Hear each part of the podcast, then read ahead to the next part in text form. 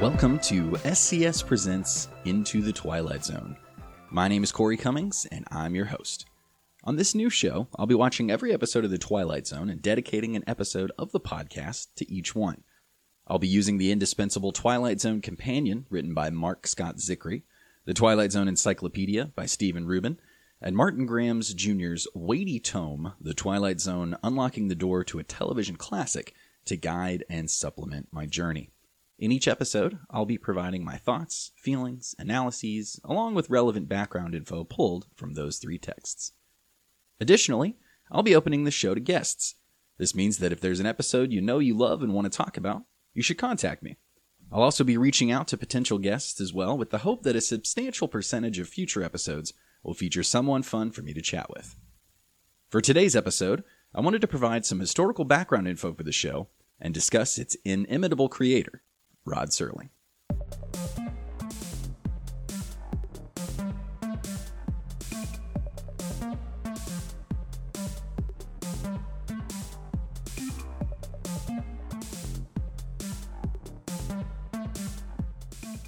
Rodman Edward Serling was born on Christmas Day in nineteen twenty-four in Syracuse, New York. From an incredibly early age, friends described him as extremely extroverted. Growing up, Serling was involved in anything he could try out for in school. Clubs, productions, sports, you name it. After graduating high school, Rod joined the Army and was sent into combat in the Pacific. As Zicree writes in The Twilight Zone Companion, quote, "Without World War Two, there's no way of knowing whether Serling would have become a writer. But the war both broadened his experience and placed an emotional pressure on him that demanded catharsis." It's clear that Serling's time in the military led him to develop the fears and concerns that would later define his work. For example, his concern for humanity's future, his belief that human connection was vital, and that the horrors and injustices found in our world should have a light shined upon them so that humanity could grow and move past them. Serling is quoted as saying, "I'd been injured with the paratroopers, and I was bitter about everything and at loose ends when I got out of the service. I think I turned to writing to get it off my chest." While he was in the service, Serling had written scripts for the Army radio, so after leaving the military, radio seemed like the right fit. Serling attended Antioch College in Yellow Springs, Ohio. While seeking a degree in language and literature, Serling became the manager of the school's radio station, and by nineteen forty-nine, all the station's content was being written, produced, and directed by Serling, with all original scripts. Even then, Serling was showcasing the incredibly prolific output that would later result in ninety-two of the one hundred fifty-six total Twilight Zone episodes being written by Serling himself. During this time, Serling met his wife of twenty-seven years, Carol, and after graduation they moved to Cincinnati, where Serling became a staff writer at W L W Radio. Serling was not happy with the work at W L W and was desperate to break free so that he could write material that he cared about and could be proud of. In nineteen fifty-one, Serling left the radio station to try and break into the world of T V as a writer, which was much easier to do back then. Anthology shows were all the rage during this time, and in his first year of freelancing, Rod sold scripts to shows like Hallmark Hall of Fame, Lux Video Theater, Kraft Television Theater, Suspense, and Studio One. Despite some of his early work being described by Serling himself as, quote, "pretty bad stuff," they revealed a concern for people who were searching for an emotional truth, and there was usually an attempt to make a statement on the human condition. This kind of writing was not the norm for this period. In The Twilight Zone Companion, Zicree provides a sample of a typical night of programming, with plots concerning Superman's identity being threatened by a dog, or a man being discouraged from collecting tropical fish as a hobby on an episode of I Married Joan. Due to his progressive and unique style and thematic concerns, Serling very quickly caught the eye of television critics. In nineteen fifty-five, Serling's seventy-second T V script was presented on Kraft Television Theater. The name of the show was Patterns, and it was a smash hit. The show had a simple premise. Three men are vying for control of a major corporation. As Zicree writes, quote, "It was simple, direct, and tremendously powerful." Critics agreed, hailing it as one of the high points in the evolution of T V as a medium. A creative triumph, showcasing sheer power of narrative, forcefulness of characterization, and a brilliant climax. I have no interest whatever in the Phillips matter. What was that? I'm telling you that I don't want the job. I'm through. I'm quitting. I resign as of now. Why? Because I hate your guts. You used Bill Briggs for a whipping boy. You made him knuckle under and then you beat him to death. You wouldn't try anything like that with me because I'd kill you first. I'm not a nice human being. What else? You're nothing but a freak. You drive your people into peak efficiency if they can make it, or a grave if they can't. Because Bill Briggs lacked the strength and to stand the capacity. Up. He was second in command. He had a lot of responsibility to hold, and he cracked under it. It was his business, too. It's no one's business. It belongs only to the best, to those who can control it, sustain it, nurture it, keep it growing. Right now it belongs to us because we're producing. But in the future it belongs to whoever has the brains, the nerve, and the skill to take it away from us. Well, they can have my share of it right now because I don't want any part of it. What do you want from me? Apologies? I don't apologize. What else? A nice unsullied conscience? You walk out of here with a halo because you spoke your mind? What do you do then? Go to work for some nickel and dime outfit run by nice people who won't challenge you and prod you and goad you and drive you to a height you never even dreamed of? A company where there's nothing to fight for because you're the best and there's no competition? Where everything is handed to you and nothing is worth fighting for? I want you to stay. I don't think you understand, Ramsey. I don't like you. I don't like anything about you. I didn't hire you to like me. All right, I'm not a nice person in your eyes. But whatever I am, you learn more, grow more, and do more here with me than anywhere else on earth. I want you to stay because I need help on my level. And you're the only one who's able to function there. Be a conscience for me if you want.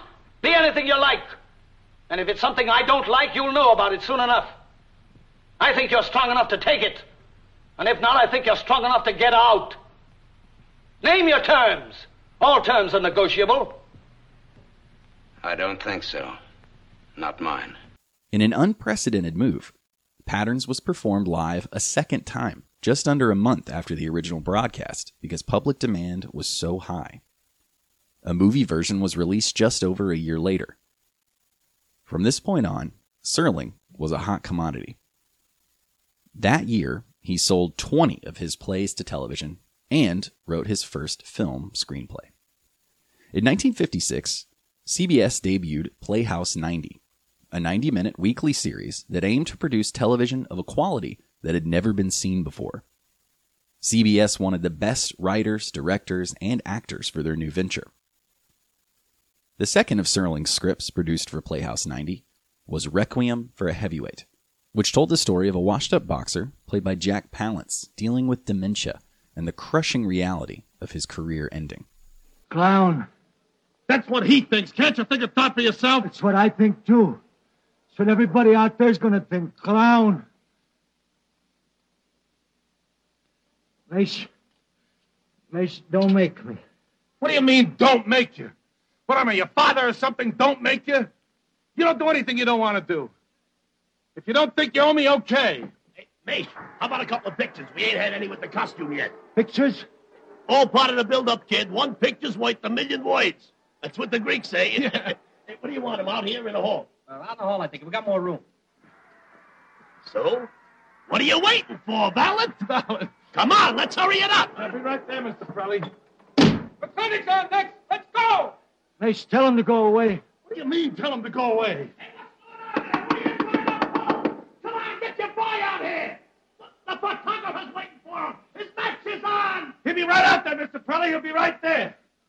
Listen, you walk out of me now and I'm dead. You understand? I'm dead. I can't, Mace. You got I can't. Dead, mister. You owe me. Mace. Listen, you got my life on a line now. I can't afford to let you cross me. I'll beat you to a pulp myself. I wouldn't be in this jam if it wasn't for you. Mace, I'll do anything you want, but I can't. I can't. It bothers you too much, doesn't it, huh? Well, it didn't bother you last week to stand in the middle of the ring with your hands at your sides and let Gibbons beat you to a pulp for seven rounds. It didn't bother you a bit that it, it didn't bother you that I put all my money on you and said you wouldn't go for three.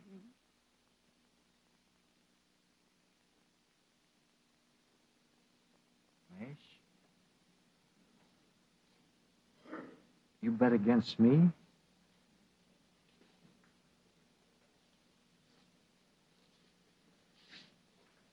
Mash, why did you bet against me? Would it make any difference, kid? If I hocked my left foot and betted on you, would it make any difference? You're not a winner anymore. There's only one thing left. Make a little on the losing. The public response rivaled that of Patterns. It swept the nineteen fifty-six Emmy Awards, winning Best Show of the Year, Best Direction, Best Performance for Jack Palance, and Best Art Direction. Serling was awarded the Sylvania Award, the Television Writers' Annual Award for Writing Achievement, and the George Foster Peabody Award. Like Patterns, the script was turned into a film six years later. Both artistically and financially, Serling had become a remarkably successful man. Despite this, Serling grew frustrated with the constraints that were being placed on him by networks and their advertising partners. He had multiple scripts that he was told would need major rewrites before they could ever make it to air. These changes ranged from not using the words American and Lucky because the tobacco company that sponsored the show was concerned it might remind viewers of rival cigarette companies, or the line, "Got a match?" being removed because the sponsor was Ronson Lighters. Perhaps the most damning moment came when Serling submitted the script for Noon on Doomsday, which featured a violent neurotic who kills an elderly Jew and is then acquitted by the residents of the small town he lives in. As Zicree writes, quote, "Before the show was broadcast, a reporter asked Serling if the script was based on the Emmett Till case, in which a black fourteen-year-old boy was kidnapped and murdered in Mississippi, and the murderers were acquitted by an all-white local jury." Serling's reply, "If the shoe fits." The network and their sponsors demanded major changes to the script. The town was moved from the South to an unnamed town in New England. The murdered Jew was changed to an unspecified foreigner. The word lynch was deleted from the script. Characters referred to their home as, quote, "a strange little town," or "a perverse little town," so that viewers would not identify with it. The neurotic killer was changed to a good, decent American boy gone momentarily wrong. By the time the episode aired, it was watered down to the point that it was unrecognizable, and ultimately, meaningless. Serling faced similar experiences with three other scripts, and by nineteen fifty-seven, he had produced an alternative solution. What about science fiction? What if he moved the setting of these stories to the future, or populated them with robots or aliens? Producer Dick Berg comments, quote, "He had much on his mind politically and in terms of social condition, and science fiction gave him much flexibility in developing those themes. It would allow him to do whatever he wanted. He could make anything fit within that framework. So it became a natural habitat for him creatively." So, in nineteen fifty-seven, Serling pulled out a script called The Time Element that he had written after graduating college, expanded it to an hour, and had his secretary type these words on the front page: "The Twilight Zone."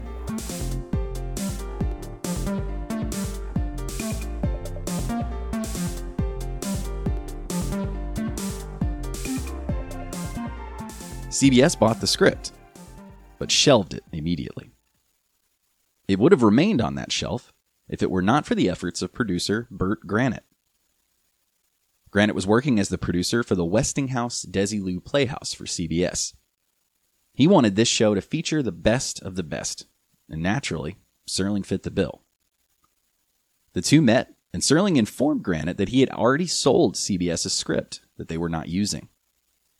Granite bought the script and began to move forward on production of The Time Element for the Desilu Playhouse. While Serling faced a few difficulties getting his script to air unaltered, the production moved ahead, and in November of nineteen fifty-eight, The Time Element aired on C B S. The script followed a young man who seeks guidance from a psychiatrist to help with his recurring dream. In this dream, the young man finds himself in Honolulu the day before the attack on Pearl Harbor. He tries valiantly to warn people of the impending attack, but he is unsuccessful. Near the end of the episode, the young man falls asleep on the psychiatrist's couch and finds himself once again in the dream. However, it is now the morning of the attack, and the dream ends with the sounds of approaching planes, explosions, and rubble falling all around the young man. The show cuts back to the psychiatrist, who is now alone in his office. He's unsettled, but doesn't seem to know why.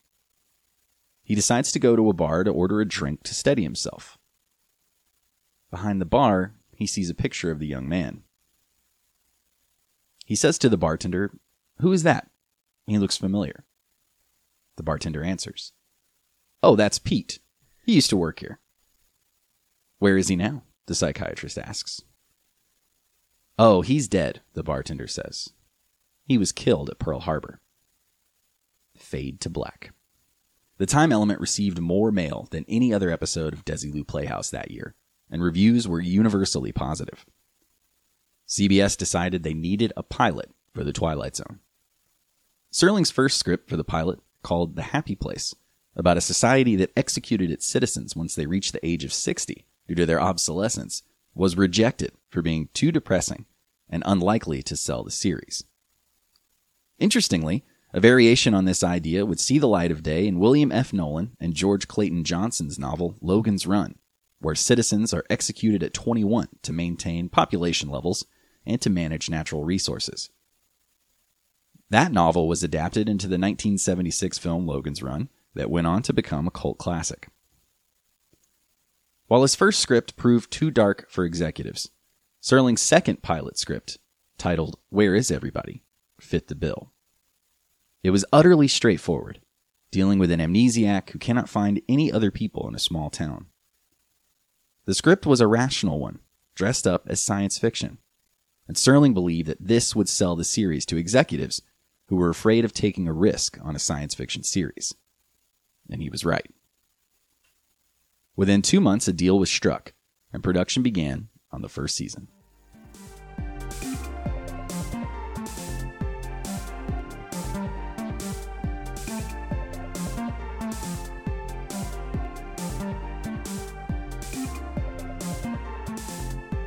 On our next episode, we'll be looking at the legendary pilot, Where Is Everybody?, as we begin our journey into the Twilight Zone.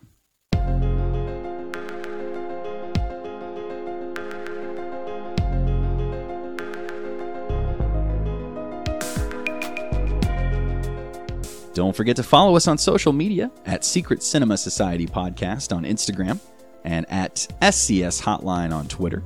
You can also support the show by visiting patreon.com slash Secret Cinema Society and get some fun extras while you're at it. Finally, you can call the Secret Cinema Hotline and leave a message of support or a devastating insult at six one five, two hundred, eighty-two ten. You can also use any of these methods to contact me about being a guest on the show. Have a favorite episode you want to talk about? Do you not have a favorite but still want to be on the show? Then send me a message. Thanks for listening, everyone, and take care.